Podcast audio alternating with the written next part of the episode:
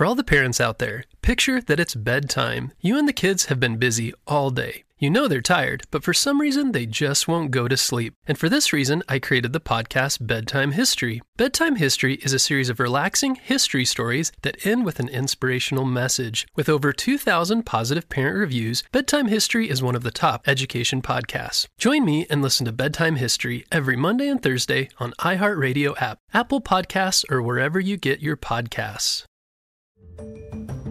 Hello, Critter Protectors, Mister Jim here, and welcome to Kids Animal Stories, a place where there's always a mystery and adventure around every single corner. If you love critters of all shapes and sizes, I need you on our Critter Protector team. Join our adventure as we learn about critters from around the world and in our backyards. Well, my friends, are you ready for today's adventure? Me too! Let's go!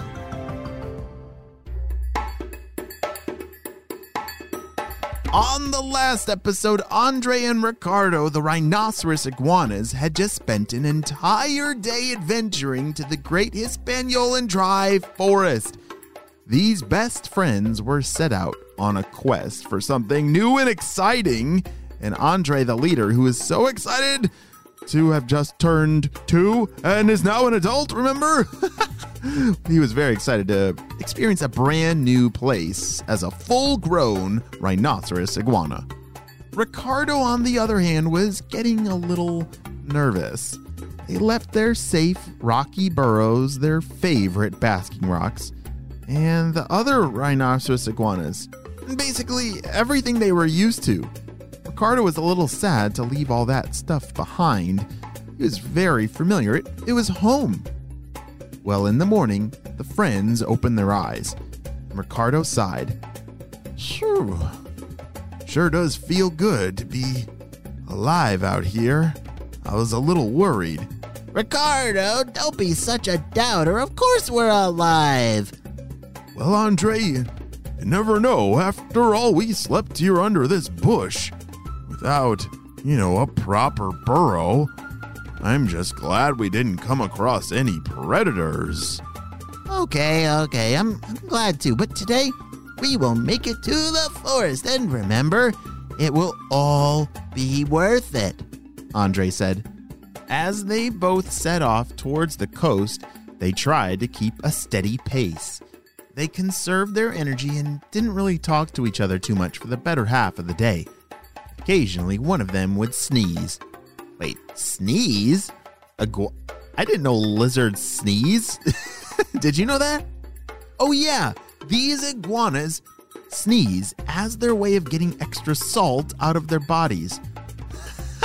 What? Salt? Oh yeah, they have these special holes called glands in their nose that help the extra salt leave their bodies. If you've ever heard a rhinoceros iguana sneeze, you know, don't be scared. It's perfectly normal. It's one of their critter skills. Wow. They spray salt out of their noses? Pretty hilarious. Did you know that? As late afternoon started to cast shadows on the open land, Andre shouted, Ricardo! That's it! That's it! Do you see that tree line up ahead? Ricardo looked up and peered as far as he could. He squinted his eyes and he could just make out the lines in the distance and felt very relieved. This forest was actually real and not just an imaginary place. Oh, thank goodness, Ricardo whispered to himself. Come on, we can make it by nightfall if we hurry, Andre said, and they started walking a little faster. Another two hours went by and the trees looked like actual trees in front of them. They were getting very close. These two rhinoceros iguanas were feeling very happy. And since they were no longer worried about more days and days of travel, they started talking and dreaming of everything they do in this forest. The first thing I'm going to do when we arrive is find a proper place to sleep, said Ricardo. I'm going to try and find some new foods. I love new foods. Andre was right. He really did like trying new foods. While they were just about to make a sprint, when something unthinkable happened. Uh, right in front of them, about a hundred yards away, sat a very large, very mean-looking mongoose. Okay, hold on, time out, time out. Uh, mongooses are very large, uh, beaver-looking critters. Do you know what a mongoose looks like? Yeah, and they're one of the rhinoceros iguana's worst predators. Ricardo, uh, stop. Don't move. Ricardo whispered in a shout-like tone. What is it? What is it? Ricardo asked as he stood still like a statue. Right in front of us. Look, it's a mongoose. Oh, Andre, this is not good. What are we gonna do? Ricardo was now getting panicked. Hold on. Uh, let me think, let me think. The mongoose had stopped walking and lifted up his head high in the air like he was smelling the wind. As soon as he took a few sniffs, his eyes turned and he looked right at them. The mongoose was now approaching them and he definitely wasn't coming to say hello. We need to act fast, Ricardo. Turn around. Come on. S- start swatting your tail. Ricardo listened and both of them started swinging their very large, strong tails in the direction that the mongoose was coming from. As soon as the mongoose was reachable, Andre stepped forward and with all of his strength, swat, swung his tail right at the mongoose's face, slap, and hit him right in the nose. Ouch! What was that for? Yeah. Ow, my nose! I can't even... Oh, my nose! Before they even had a chance to turn around, the mongoose was running away.